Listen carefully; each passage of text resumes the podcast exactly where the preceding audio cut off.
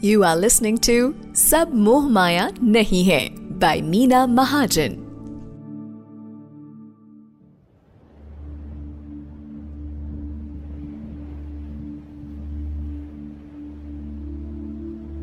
Red F podcast पर आपका एक बार फिर से स्वागत है। मैं हूँ आरजे यामिनी शर्मा और आपके लिए लेकर आए हैं ब्रांड न्यू एपिसोड ऑफ़ सब माया नहीं है। थैंक यू सो मच आप सबके बहुत ही खूबसूरत रिस्पॉन्स के लिए on the podcast we are really really excited every week आपके लिए नए नए सब्जेक्ट्स पर हम लेकर आते हैं हमारा एपिसोड और हम समझने की कोशिश करते हैं ज़िंदगी के पहलुओं को स्पिरिचुअलिटी की नज़र से।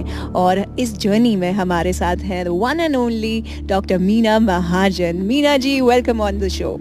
Thank you so much, Yamini. So, so happy to be back. Yes Meena ji और कुछ हफ्तों पहले हमने एपिसोड किया था प्यार के बारे में। उसके ऊपर हमें इतना अमेजिंग रिस्पांस मिला है और इतने सारे सवाल आए हैं कि अब प्यार तो हो गया। प्यार का जो अगला पड़ाव है वो शादी होता है। सो आज इस एपिसोड में ऑन डिमांड हमें समझना है कि स्पिरिचुअलिटी की नज़र से शादी क्या है। यस yes, यामिनी आप बिल्कुल ठीक कह रहे हो कि जब हमने स्पिरिचुअलिटी एंड लव का एपिसोड किया ना तो हम्म। बहुत सारे मैसेजेस मुझे भी आए। एंड एवरीबडी सेड कि एक शादी पर अलग से एपिसोड करना चाहिए। जी. आज आई थिंक जो हम स्पिरिचुअलिटी एंड मैरिज की बात करने वाले हैं like I always say that spirituality का मतलब कोई बंधन नहीं होता। स्पिरिचुअलिटी का मतलब हर चीज़ को एक अलग दृष्टिकोण से देखना होता है। So spirituality changes the perspective of your life भौतिक रूप से देखें तो शादी यानी कि आप जिससे प्यार करते हैं या आप किसी को जानते हैं आप नहीं जानते हैं उसके साथ आप रहने का फैसला करते हैं और उसके बाद आपके एक नए जीवन की शुरुआत होती है। इट इज़ ऑन द भौतिक level it is on the material level जी। लेकिन स्पिरिचुअलिटी का जब इसमें तड़का लग जाता है तो शादी को एक पर्पस मिल जाता है। Marriage plus purpose is equal to a spiritual marriage अब स्पिरिचुअलिटी का शादी में काम क्या है? क्या हस्बैंड एंड वाइफ को बैठकर पूजा पाठ करना पड़ेगा चैंट्स करने पड़ेंगे हम्म। मंदिरों में जाना पड़ेगा चर्च में जाना पड़ेगा? या इसका कुछ और मतलब है? So I would like to share that perspective with you today that what do I mean by adding spirituality in a marriage yes. So the first thing is that marriage is different mm. and wedding is different true you know आजकल जब भी हम शादी की बात करते हैं तो सबसे पहले हम एक वेडिंग को विजुअलाइज करना शुरू करते हैं which is larger in life which is a destination wedding and which is hiring a wedding expert an event expert so wedding is an event of of a day but marriage is different तो just the way when we start planning wedding for our children, we should also start understanding that now the children are going to get into grihast ashram. Hmm. So there are many ashrams that are mentioned. Hmm. जब हम गृहस्थ आश्रम की तरफ़ प्रवेश करते हैं मतलब अब हम गृहस्थ जीवन जीने वाले हैं hmm. तो हम हर पॉडकास्ट में एक लॉ की बात कर रहे हैं है ना यूनिवर्सल लॉ यस तो हर आश्रम के भी कुछ लॉज होते हैं जो हम अपने बच्चों को अनफॉर्चुनेटली नहीं पढ़ाते because all these kind of training were given in gurukuls you know when we talk of the ashram hmm. we mean जब आप पढ़ते हो तो आपको क्या लॉज फॉलो करने हैं फिर आप गृहस्थ आश्रम फिर आपका वानप्रस्थ आश्रम your life which is about 80 85 years hopefully is divided into hmm. a couple of ashrams hmm. so every ashram has a law every ashram has some specific जिसको कहते हैं ना नियम नियम फॉलो करने होते हैं उस आश्रम में तो जब आप शादी के बारे में सोचना शुरू करें तो सबसे पहले तो आ, इसको इवेंट से पहले आप ये सोचें कि शादी is unity on the physical mental and spiritual planes Beautiful. That is why, you know, we talk of compatibility and we talk of, first we talk of physical features that, you know, the couple should look good together. Height देखते हैं कि deal doll एक जैसा सा होना चाहिए you know there is some compatibility on the physical level also we see and if if the children they already know each other, uh, then already you know there is a physical attraction between them, and there is that spark which is needed in a marriage. When we talk of the mental compatibility, we are talking of the intellectual compatibility Hmm. here. That will they be able to relate to each other? Will they be able to have enough sensible conversations? Hmm, will they be able to raise a family together क्या उनका thought process एक है क्या वो एक सोच और अच्छी सोच के साथ आगे अपना जीवन चला पाएँगे अपने अपनी फैमिली को रेज कर पाएँगे समाज के लिए हितकारी होंगे and when we talk of the spiritual plane that is very important because your spirituality your spiritual quotient Hmm. actually decides how the marriage is going to perform. So अगर आपके अंदर एक स्पिरिचुअल मैग्नेटिज्म होती है तो अक्सर की शादी जिससे होती है आप उसको अपना सोल कंपेनियन मान लेते हैं। Right so now look at a where there are so many people who come and tell me that he or she is not my soul meet and we are get to find our soul mate and they don't know what a soul mate is let's let's go back and understand this you don't find a soul mate that's why we say marriages are made in heaven. We must understand that जब हमारे अंदर एक spiritual understanding होती है तो आप जिससे भी मिलते हो जिससे आपकी शादी होती है उसके साथ आपका आत्मिक रिश्ता भी बनता है। हम्म, तो जब आपका सोल रिलेशनशिप बन गया तो इसका मतलब वो आपका सोल कंपेनियन हो गया। मीना जी किसी को कैसे पता चले कि आत्मिक रिश्ता बन चुका है? तो सबसे पहले तो हम्म, आजकल जो रिश्ते हैं ना Yamini ji little complicated because tell me about you know the person for like four years, five years, six years. You get married, and then after two months, you realize that he's not the one. He's not the same person. It So, you know, when you were dating each other, you were different individuals, but when you got married, you realized that there is no compatibility. The reason being that there is something that has always been missing in a relationship. And this is again universal. This is in every relationship. We have spoken about it in our older podcasts also. That हर रिश्ते में हमें spirituality का तड़का डालना ही पड़ेगा and unless human love is spiritualised it is going to harm our soul. It is going to harm the society. It is going to harm the environment. तो वो आत्मिक so, रिश्ता समझने के लिए पहले आपको आपकी आत्मा से रिश्ता गहरा करना पड़ेगा is it it is about self that is why we say spirituality is about self तो यस एब्सोल्युटली जामिनी आपने बिल्कुल सही कहा और शायद आप बहुत अच्छी तरह नोट्स भी ले रहे हैं। आई एम क्योंकि अगर आपका, आपके साथ रिश्ता नहीं होता और अगर आप इस डिवाइन पाथ को नहीं समझते then you make mistakes in your life and it is not just mistakes in marriage you make mistakes everywhere in your life so first let's establish our self on the divine path and then understand कि अब हमसे कोई गलती नहीं होगी। मीना जी, इसके साथ एक और चीज़ है जो काफ़ी प्रचलित है हमारे देश में कि जब दो लोग एक साथ आते हैं, जब दो फैमिलीज़ रिश्ते की बात करते हैं तो एक बहुत पॉपुलर प्रैक्टिस है कि कुंडली मिलाई जाए, कितने गुण मिलते हैं। ये सारी चीज़ें बहुत बहुत लोग सैंक्टिटी से अभी भी संभाल कर रखा है उन्होंने इस प्रथा को।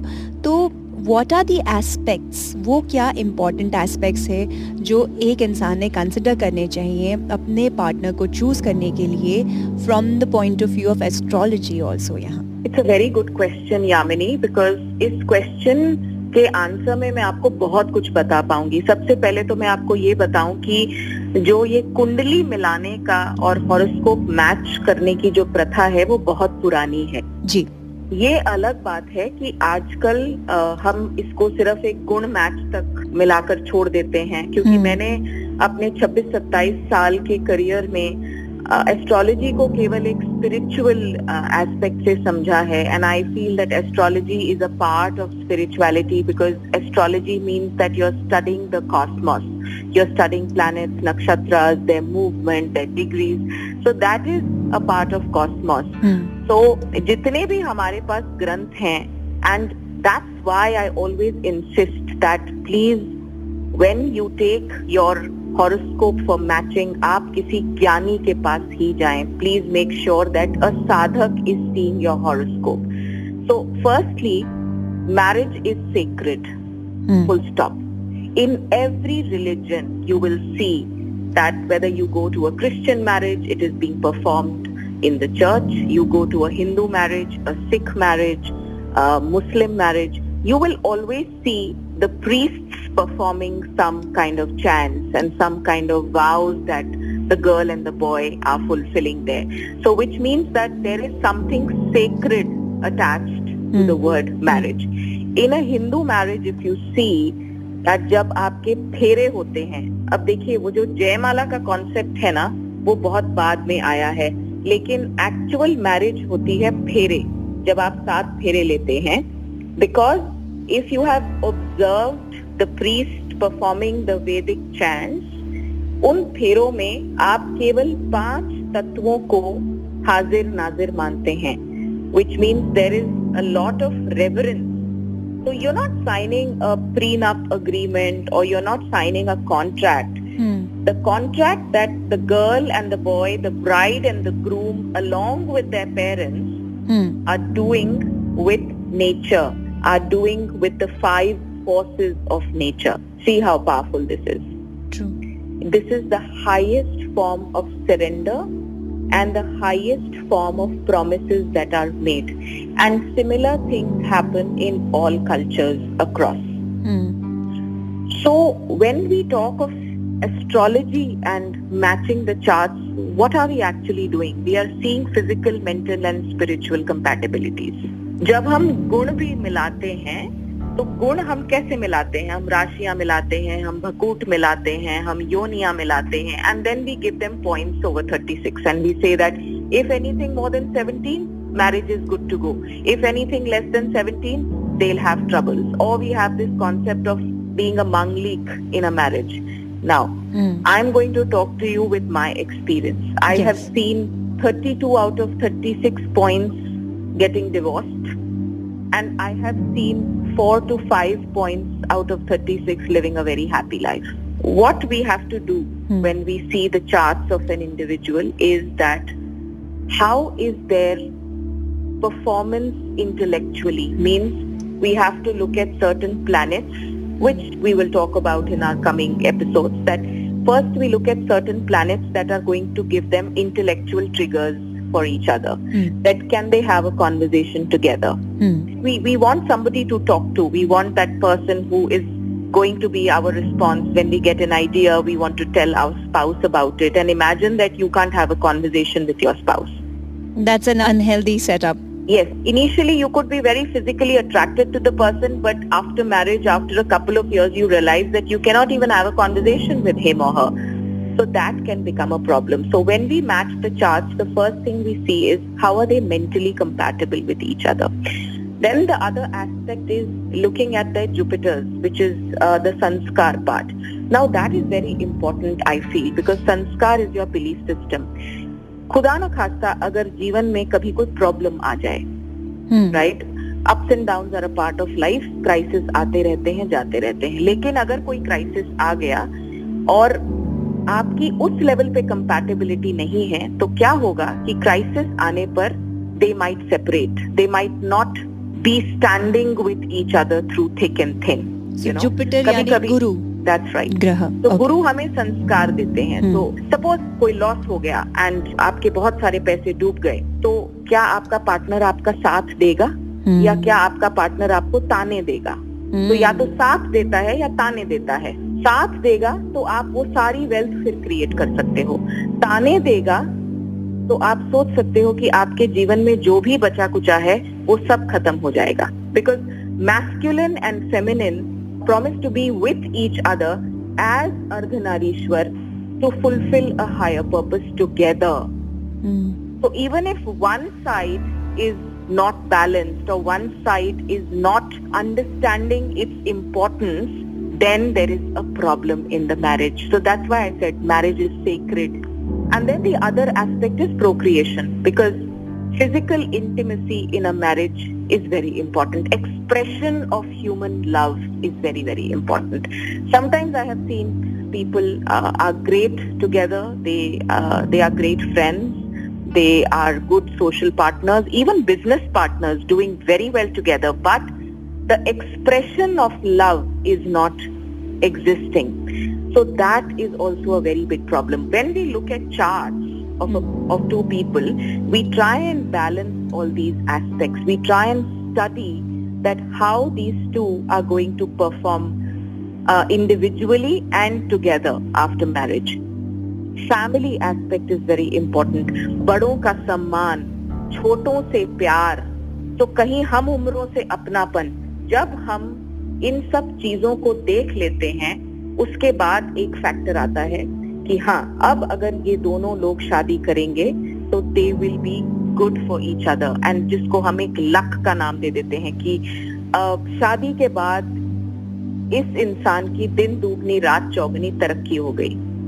या शादी क्या हुई सब कुछ बर्बाद हो गया। हमने ये दो चीज़ें सुनी है काफ़ी।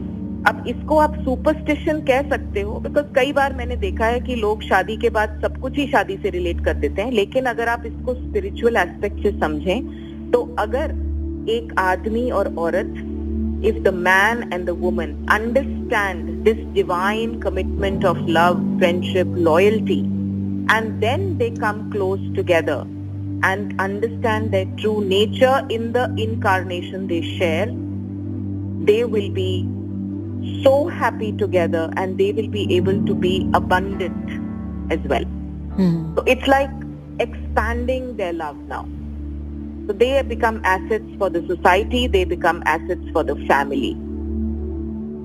इसलिए इनको अर्धनारीश्वर का रूप बोला ना yes, so ये एक नेचर का लॉ ही है कि divine feminine and divine masculine need each other yes absolutely because when the feminine force unites with the masculine force, they are actually uniting with God.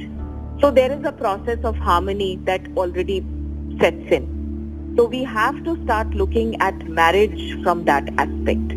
Meena ji जैसे आपने हमें बताया था स्टेजेस ऑफ़ लव स्पिरिचुअलिटी की नज़र से और वेदों की नज़र से क्या शादी के भी टाइप्स हैं हमारे वेदों में जो बताए गए हैं शादी के टाइप हैं जो बताए गए हैं मनुस्मृति में इसका हम्म। वर्णन है लेकिन हम्म। इसको बताने से पहले मैं अपने लिसनर्स को ये भी बता दूँ हम्म। कि बहुत सारी बातें हुई हैं इन टाइप्स ऑफ़ मैरिजेस के बारे में because it has been link to what is written in the Vedas and somewhere lot of articles have been written about the Hindu Marriage Act as well while uh, these forms of marriages have been mentioned. But I am only going to mention these forms of marriages just to tell you and mention to you that considering the situation in which you got married, मतलब जिस परिस्थिति में आपकी शादी होती है जो परिस्थिति आपकी शादी से पहले होती है उसके नज़रिए से आप देखने की कोशिश करें कि आप कौन सी कैटेगरी में या कौन सी फॉर्म ऑफ़ मैरिज को एंडोर्स कर रहे हैं अब इसमें देखिए जो ब्रह्म विवाह होता है ब्रह्म विवाह को सबसे उत्तम विवाह माना जाता है because Brahma vivah is the supreme position Manusmriti के हिसाब से। और इसमें ऐसा माना जाता है कि सब देवी, देवता, अब आज की डेट में देवी, देवता तो नहीं आएँगे, लेकिन आप ये लगा लीजिए कि सारे आपके रिलेटिव सारे फ्रेंड सब लोग इकट्ठा होकर आपको ब्लेसिंग देते हैं and it is like approval from every one and everybody is super happy and उसको प्रॉपर रीति रिवाज से किया जाता है, खूब ढोल नगाड़ों से किया जाता है, उसको ब्रह्म विवाह कहा जाता है।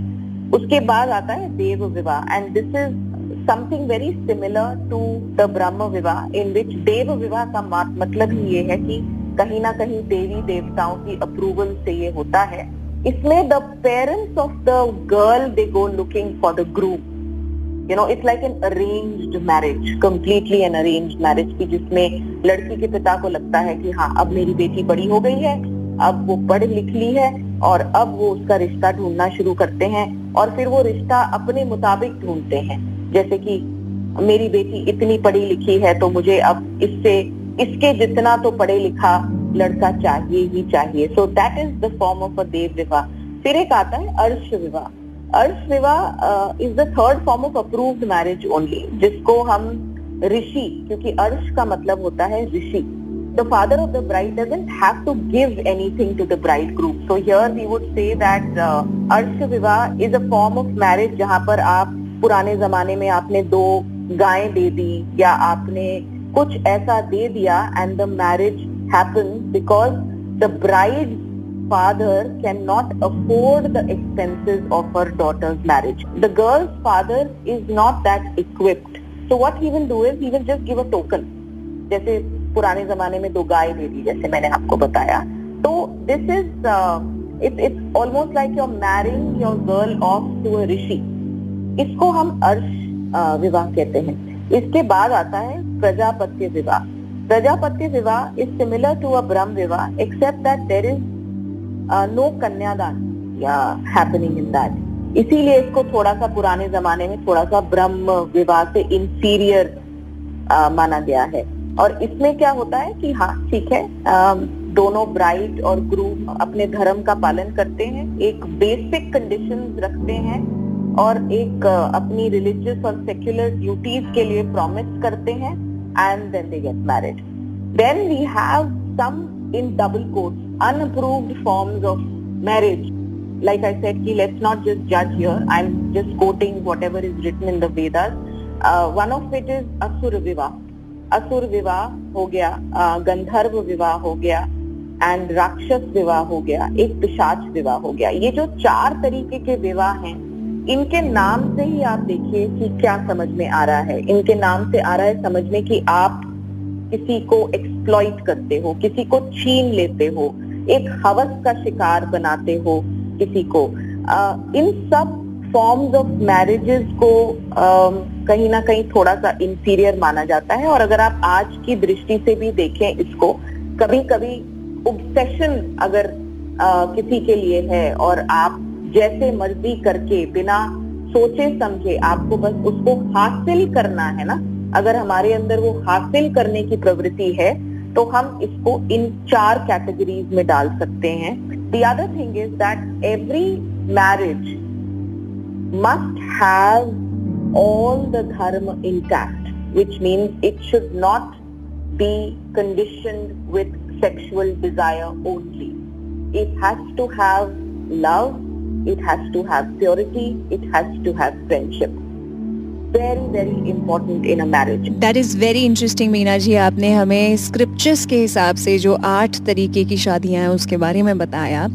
और जब जब शादी हो जाती है जब दो लोग आपस में ज़िंदगी साथ में जीना शुरू कर लेते हैं और जैसे आपने कहा कि कुछ सालों बाद या तुरंत ही कुछ एक्सपेक्टेशंस ऐसी आ जाती हैं जो कभी कभी नेगोशिएबल होती हैं और कभी कभी नॉन नेगोशिएबल होती हैं और तब रिफ्ट्स और प्रॉब्लम्स शुरू होती हैं शादी में। सो so, इस मुद्दे को स्पिरिचुअलिटी की नज़र से हम हम कैसे सुलझा सकते हैं? देखिए यामिनी मैरिज में जब प्रॉब्लम आनी शुरू होती हैं तो आई थिंक उसका सबसे बड़ा एक रीजन होता है कि हमारी एक्सपेक्टेशन फुलफिल नहीं हो रही है या हम कुछ नाजायज एक्सपेक्टेशन रख लेते हैं अपने पार्टनर्स के साथ।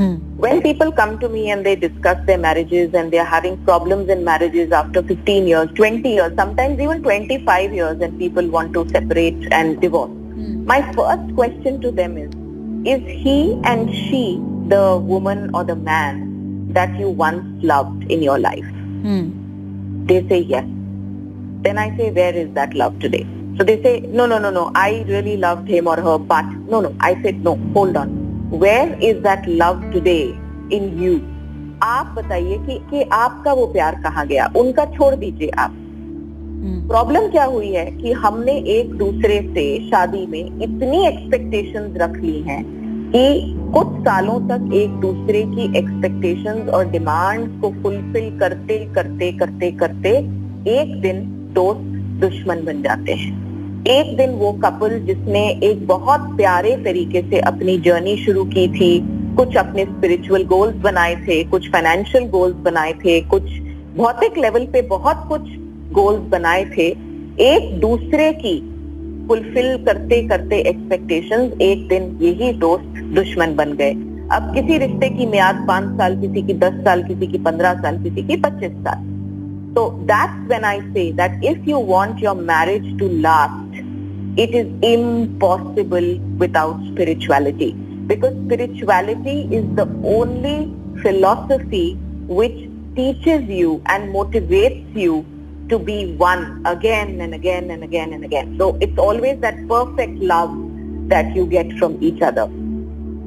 The other thing also is that we lose the unconditional aspect of our life. You remember हमने love वाले episode में कहा था कि there is nothing universal and eternal or unconditional about love anymore. Mm. So in a marriage we always forget that we are not giving anymore. We are only asking. We are judging the person left, right and center. सुबह से लेके रात तक तुमने मेरे लिए ये नहीं किया तुमने मेरे लिए ये नहीं किया तुम ऐसे तुम ऐसी ये करते करते करते करते हम सारा दिन अपने आप को ऐसा कंडीशन कर लेते हैं कि हमारी शादी में सबसे खूबसूरत रिश्ते में सबसे ज़्यादा गलत एनर्जी आ जाती है एंड स्पिरिचुअलिटी में तो ये कहते हैं Yamini that a man should strive to see God in a woman and a woman should see God in a man ji. And they should understand that they are reflections of the divine connection. इसीलिए हमेशा मैं कहती हूँ कि एक spiritual couple को meditate साथ में करना चाहिए। You know when you meditate together when you chant together when you sit and eat food together when you cook together when you do a few things together, which are highly spiritual in nature, you see that your marriage is going to last forever. इसलिए तो आप देखिए, हमारे धर्म में कहा जाता है कि अगले सात जन्मों तक तुम मेरी पत्नी रहोगी या तुम मेरे पति रहोगे। देखिए, एक टाइम पे अगर किसी ने ये बोला है एज ए ह्यूमन बींग तो इट मीन्स एक टाइम पर किसी इंसान ने इतना प्यार फील किया है, इतना प्रेम फील किया है। इतना सबमिशन फील किया है इतना अनकंडीशनल लव फील किया है। तभी तो शायद हमने ये कहीं ना कहीं ये बातें सुनी हुई हैं शादी के लिए। जी। समर्पण चला गया है एक दूसरे के लिए सेवा का भाव चला गया है या फिर एक आदमी सोचता है कि सिर्फ़ पत्नी ही मेरी सेवा करेगी तो इसीलिए पत्नी के मन में अब बहुत ज़्यादा आक्रोश आ जाता है कि नहीं मैं क्यों करूँ? तुम भी तो सेवा कर सकते हो। And then a lot of it is to do with the third person that is in your life and this third person can be your parents it can be your in-laws it can be some friend it can be a third person that enters your life as somebody and starts creating that drifting energy between the couple यहाँ भी हर case में अगर आपका relationship strong है अगर आप एक spiritual couple हैं, अगर आप में ये संस्कार है कि you are inseparable you have higher goals to achieve in this lifetime there is no third energy which can come between the two of you and start training your relationship तीसरे इंसान की एंट्री ही तब आपकी life में होती है, जब आपने अपने प्यार को नर्चर नहीं किया। आपने कहीं ना कहीं वो जगह दी है कि वो एनर्जी की जगह दी है बेसिकली कि जहाँ पर एक तीसरा इंसान आकर और इन्फ्लुएंस कर पाए आपकी मैरिज को। जिस तरीके से आपने बताया ये पूरा जो शादी के बाद क्या क्या चीज़ें होती हैं, जो एक्सटर्नल स्टिमुलसेस हैं, जो चीज़ें बिगाड़ सकती हैं और आपने बातों बातों में हमें काफ़ी सारे सल्यूशंस भी बता दिए। जैसे कि जो मेडिटेटिव प्रैक्टिस है, साथ में खाना खाना, जो कुछ ऐसी चीज़ें हैं जो हमारी रोज़मर्रा की हैं। अगर कपल्स साथ में करें और उतनी ही सेवा भाव, समर्पण और प्रेम से करें तो आई थिंक हर एक शादी can be looked upon as a union of Shiv Shakti to fulfil a higher purpose on this planet this is what I learn Absolutely, Yamini, and this is so आप सोच के देखिए और मैं ये नहीं कह रही कि we are not talking of toxic marriages and toxic relationships बिल्कुल होते हैं और कई बार भलाई ही इसमें होती है कि आप साथ में ना रहें। लेकिन मैं एक बड़ी आइडियल सिचुएशन की बात कर रही हूँ जिसमें हमें लगता है कि सब कुछ तो ठीक था hmm. लेकिन ये एकदम से क्या हो गया? Yes. अब आप देखिए कि हमारे जितने भी रिचुअल्स हैं just a very small example जब आपकी शादी होती है तो आपको एक थाली में खिलाया जाता है वो क्यों होता है because when you eat together you're creating so much of spiritual energy around you hmm. there is उसमें जो संस्कार जा रहा है वो है कि मेरी एक थाली थोड़ा सा तू खा लेना थोड़ा सा मैं खा लूँगा hmm. ये संस्कार जाता है लेकिन. कितने कपल्स हैं जो कि बाद में एक थाली में खाते हैं या साथ ही बैठकर खा लेते हैं एक थाली की तो बात छोड़िए। Yes so every day conscious effort ये स्पिरिचुअलिटी का दूसरा नाम है ऐसा मुझे um, हर एपिसोड में समझ आ रहा है क्योंकि अगर सब मोह माया होता तो हम कर्म क्या करते? तो ये सब मोह माया नहीं है हमारे कर्म डिसाइड करते हैं कि हम किस तरीके की ज़िंदगी किस तरीके का रिलेशनशिप शेप कर रहे हैं हमारे भीतर और बाहर भी I just hope that through our podcast we are sending amazing vibrations to everybody who is listening to us. Thank you very much. बिल्कुल मीना जी मुझे पूरा भरोसा है कि we are creating that beautiful vibration जो लविंग अवेयरनेस वाली vibration है, जो हमारे इस पॉडकास्ट सब मोह माया नहीं है, से पहुँच रही है हमारे सुनने वालों तक। और अगले एपिसोड का करना है आपको इंतज़ार, जो अगले थर्सडे आपके लिए हम रिलीज़ करेंगे right here on Red F podcast याद रखिए, नाम है सब मोह माया नहीं है।